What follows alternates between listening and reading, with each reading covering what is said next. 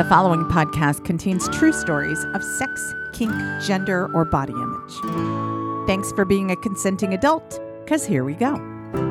All of my life, I've never fit, but I won't complain and I won't quit. I am enormous, get used to it. Everyone tells me I'm too much. Maybe it's just you're not enough for me. Can't you see? I'm the kind of woman I'm supposed to be.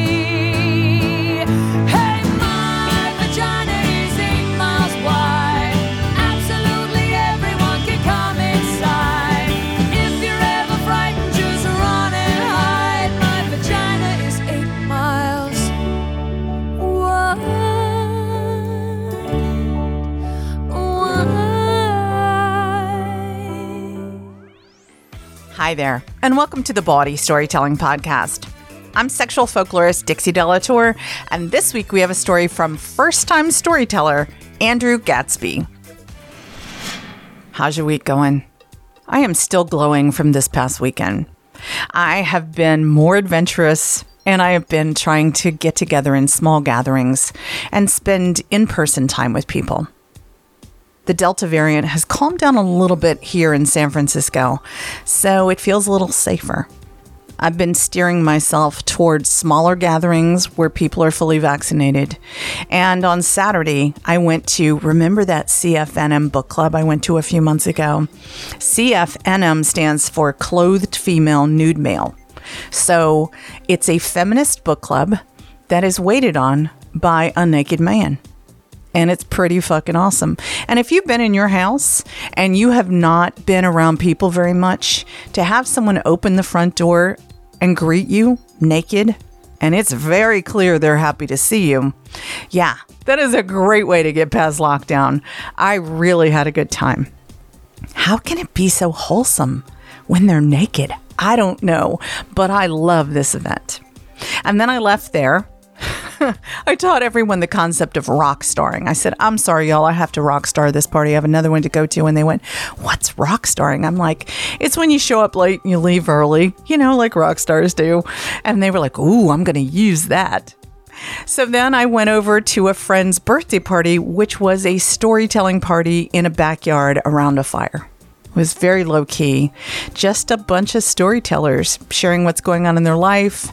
We were supposed to be practicing stories. Many of us like to get up and tell at places like The Moth, which is open again in the Bay Area, but instead it just became comfortable and like just real conversation rather than holding court telling a story. And it was so exactly what I needed. And it was also a celebration of my friend Mosa, who is someone that I love dearly. Mosa is someone who came to my storytelling workshop, I believe, 10 plus years ago, maybe more than that, and uh, joined the family. Joined us on the podcast as a storytelling coach and is also one of my dearest friends. So happy birthday, Mosa. And then on Sunday, I did a storytelling open mic for Patreon supporters and it was last minute. I just put it out and said, I don't know if you're busy, but if you're not, I'd really like to give you something. I've been trying really hard to find a live stream producer and haven't had any luck. And I really wanted to make sure that we were still connecting. So we connected on Zoom. And a surprising number of people showed up since I'd only announced it a few days before. And they seemed so happy to share their stories. I encouraged each person to unmute themselves and talk about an image that resonated with them in that story. And you could tell people loved showing themselves and being met with acceptance. They looked happy.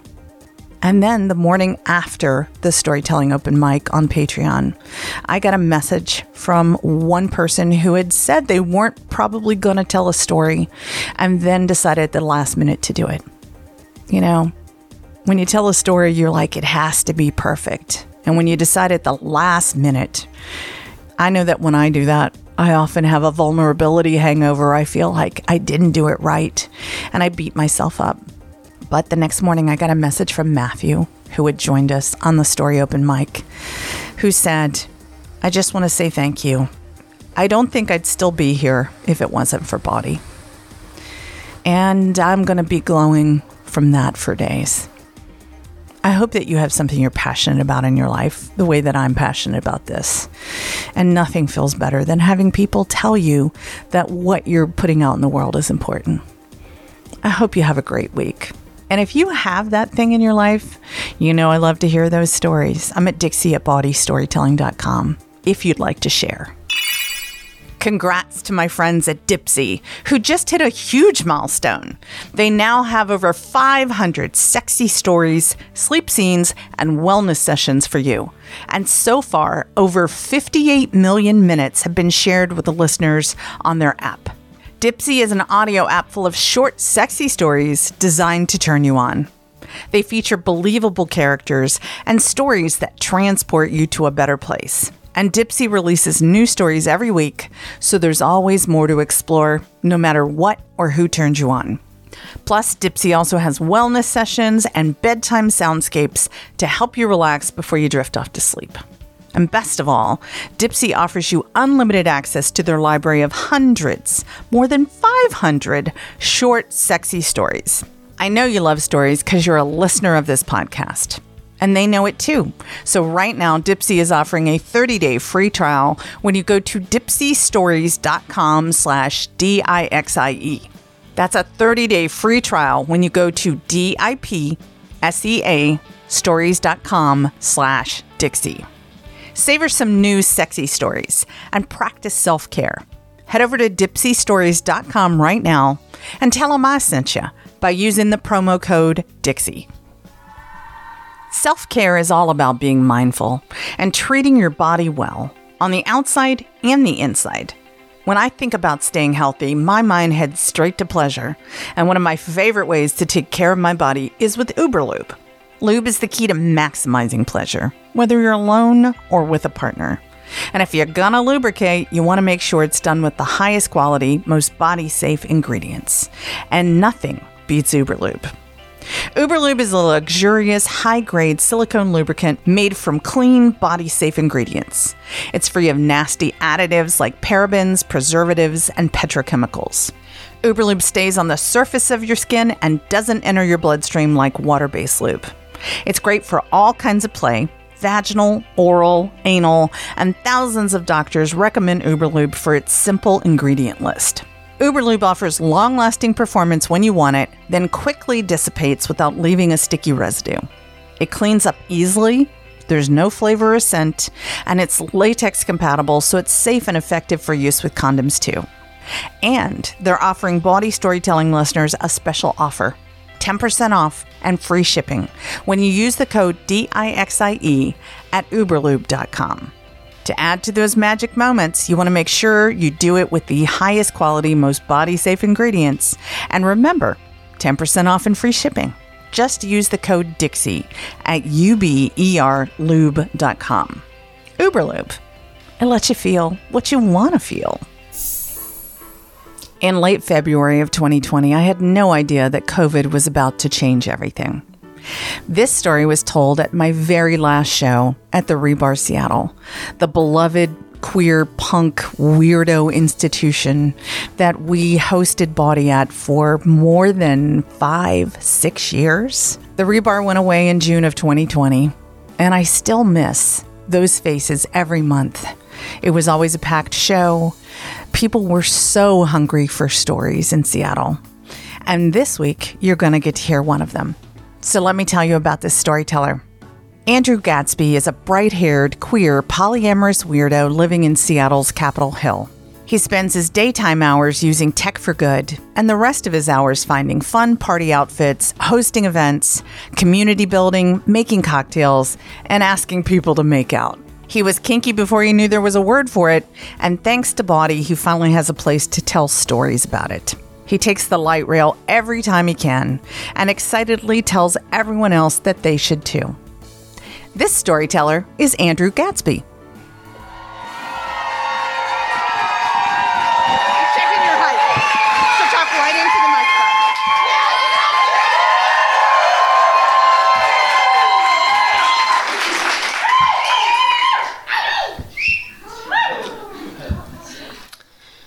I love hosting parties. I hosted parties in college. Uh, loved having friends over. Um, I love creating a space where people can get together, feel safe, have a good time, maybe make some friends. But my college parties weren't too rowdy, like maybe a drunk game of Cards Against Humanity at most. Uh, I moved to Capitol Hill a couple years ago, and at the time was learning how to make fancy cocktails. It's kind of a hobby I'd been wanting to learn for a couple years. So I looked for an apartment where I could share that with people. Uh, apartment with a good kitchen, apartment with uh, a lot of space. Um, and at this point, my kitchen is basically a bar. Like the whole space is just taken up with liquor bottles and fancy cocktail glasses. Like I can barely cook in there. and I try to host a party pretty much every chance I can get, whether that's holiday parties, friend coming in from out of town, or people saying, "Hey, let's go dancing out on the hill." And I say, "Cool, like come over to my place, I'll make a round of drinks, we'll like meet some friends and then we can go out." So, when I started going to kinky play parties, I realized this is the kind of party that I want to figure out how to host. But it's a little different than hosting a party for your nerdy vanilla college friends. And I realized I didn't really have the friends for this yet. So a little over a year ago, my uh, my partner Alex and I find ourselves in this non-monogamous social group, and it's people are welcoming, people are friendly, people are flirty, and people are pretty down to hook up with one another. So as I'm getting into this group, I'm thinking, ooh, maybe these are the friends for this kind of party. So let me tell you about Alex for a minute. Um, physically, she's about 5'8, chin length brown hair, curvy with tall, long legs. And she's got these smiling eyes that are framed by differently colored eyebrows and a little smirk in her smile. Now, we'd been dating about eight months by this point. We'd both started out as poly, though mostly just each other as partners for most of this relationship, and really wrapped up in each other the whole time. A lot of new relationship energy. Our friends kind of didn't see us for a few months. It's a good relationship. So we're getting into this, we're settling into this social group, and they have their big anniversary party coming up. It's second anniversary of the group being around. They rent a venue. They're going to have 80 plus people, dance floor, open bar, and people pretty willing to go home with someone or a few someones. But the thing I'm most excited about is that they've picked a venue that is two blocks from my apartment. So, of course, I think, well, I need to host a sexy after party. But I'm kind of scared. I, I don't know how to ask people back for that. Like, I've been to the play parties that are like big organized thing at the CSPC, 40 plus people. Not really the same as like inviting, you know, half a dozen people back to your house for an orgy. so I think, okay, well, where can I start that's a little easier? I know, I like making drinks. I'll invite people over for a pre party. Pre game before the main event. I can make some fancy drinks. I can get people comfortable with my space and kind of see where things go from there. I do manage one sexy invite before this happens, kind of accidentally. And this is from my friend, Adri- or with my friend Adriana, who I'd hooked up with in a threesome a couple weeks before.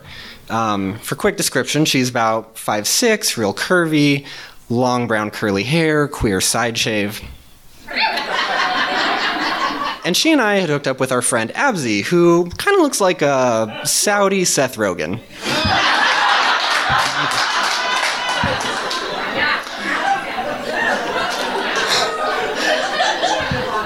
And I'm, I'm texting Adriana about, like, hey, like, I want to host this kind of sexy after party, but, like, I don't really know how to invite people for that. And she says, well, can I invite myself? Can I, can I come? Like, well, yeah, that makes it easy, sure. So she's invited herself, and at that point, I invite Abzi too. I think, okay, me, Alex, two friends. I've got four people. That's a little bit of confidence to, I think I can get this going. So the day of the party comes around. Alex and I are setting up my place. She helps me clean up. We get dressed all fancy. Uh, put some cocktail specials on my kitchen chalkboard. Uh, I go all out with my cocktails. I made uh, cocktails that changed from uh, blue to purple to pink as you drink them. I had about uh, 15 to 20 friends over, which in like a one bedroom apartment, it's a little tight, real cozy. But made a bunch of drinks, people got tipsy, people got to hang out and flirt. Real fun time.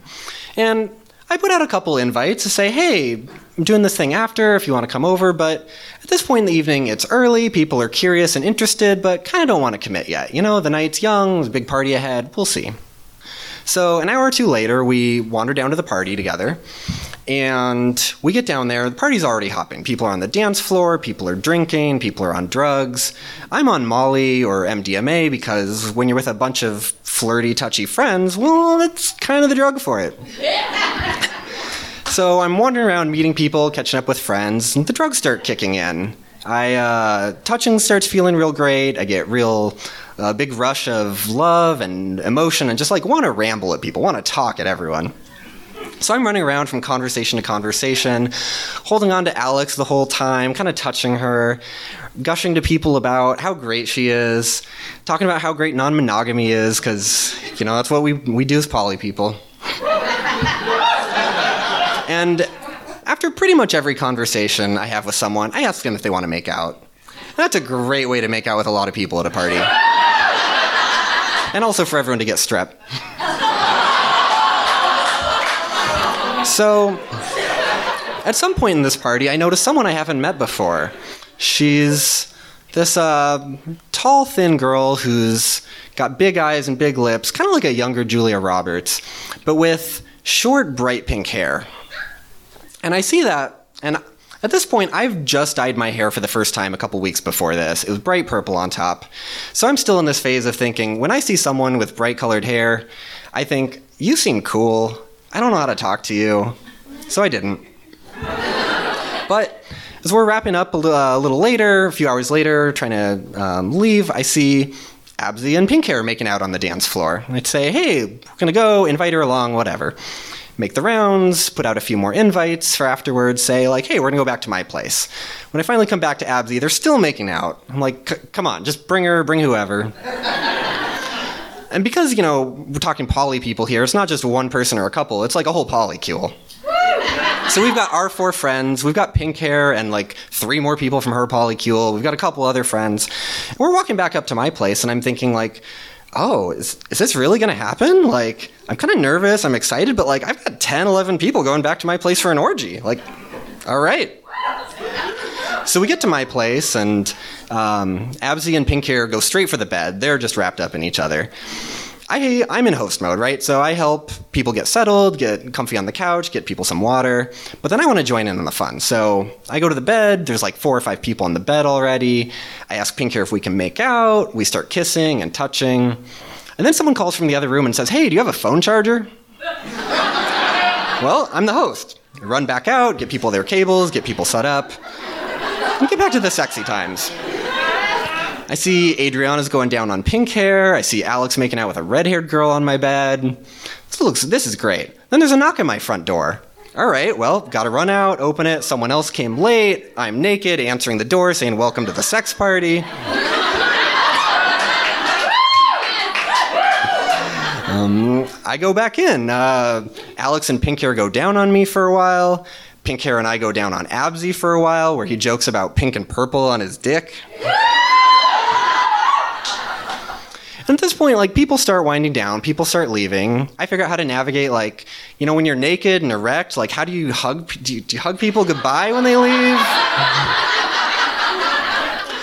um, but one of the last people to leave is my partner Alex, and she kind of stops me on the way out and goes, "Hey, you did it! You hosted this thing."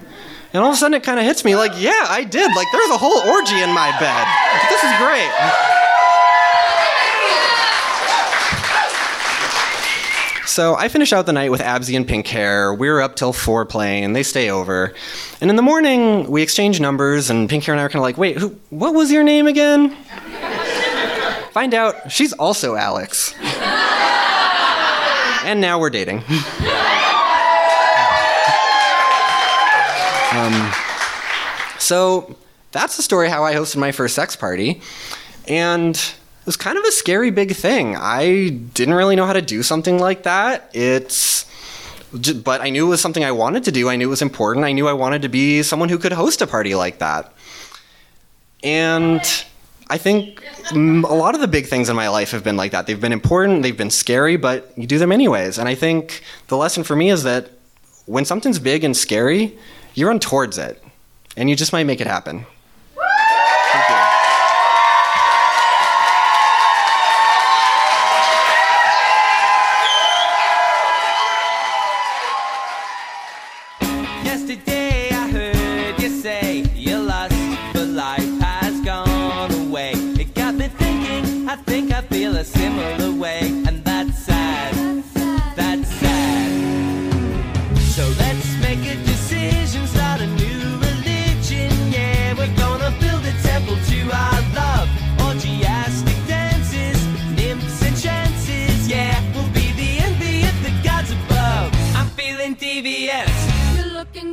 Glamorous. Let's get mischievous and polyamorous. Wine and women and wonderful vices. Welcome to the cult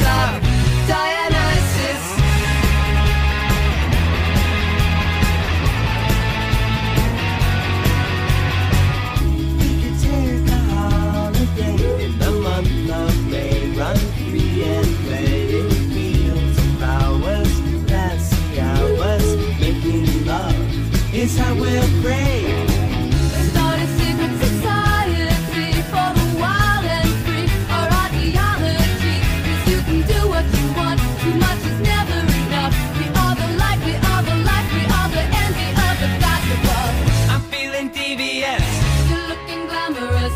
Let's get mischievous and polyamorous. Wine and women and wonderful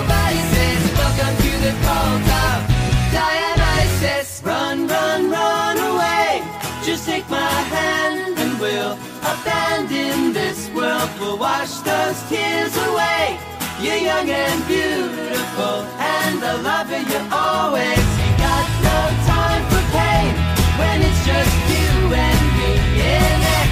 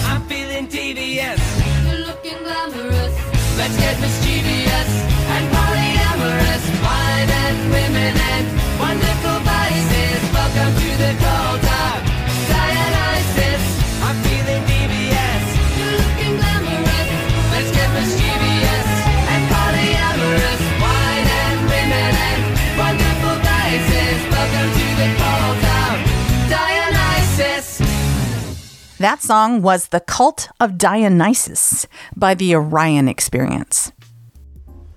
For years, I struggled to find a way to build community beyond live shows. Some place that wasn't restricted the way that social media is, a place that allowed me to share the challenges and rewards of growth with the people who were making that growth possible. A place for the people who love bawdy and who want to see it continue. And then I learned about Patreon and how they work. It's a membership model, which means a deeper connection between you and I. I can really get to know you, I can bounce new ideas off you, I can ask for advice, I can involve you in this community, and I am so proud of the community that I've built. And it also means that you can help Bawdy to become what you want, not just what I want. But our Patreon support started declining at the start of the summer. My guess is that people believed we were on the other side of the pandemic. The Delta variant shut us down back in August, and Bawdy is still on hold. We're not there yet, so go to p-a-t-r-e-o-n dot com slash bawdy and become a member now. You'll not only have my eternal thanks, you'll get rewards like free live stream tickets, ad-free podcast episodes, storytelling tips and tricks, and special events like this past weekend Storytelling Open Mic, where you can tell your own story in front of open minded new friends. Stories change lives. Please help me continue to make the world a more accepting, less judgmental place. I'd be so grateful if you'd become a Patreon member today, and there's a link in the show notes. Well, that's it for this week. But before I go, I want to say thank you to the people who make this podcast possible. Thank you to Mosa Maxwell Smith, Joe Moore, Donald Mooney, David Grossoff, Jeremy Beddick, and podcast producer Marty Garcia. I'm sexual folklorist Dixie De La Tour. This has been episode 197 of the Bawdy Storytelling Podcast. Thanks for listening.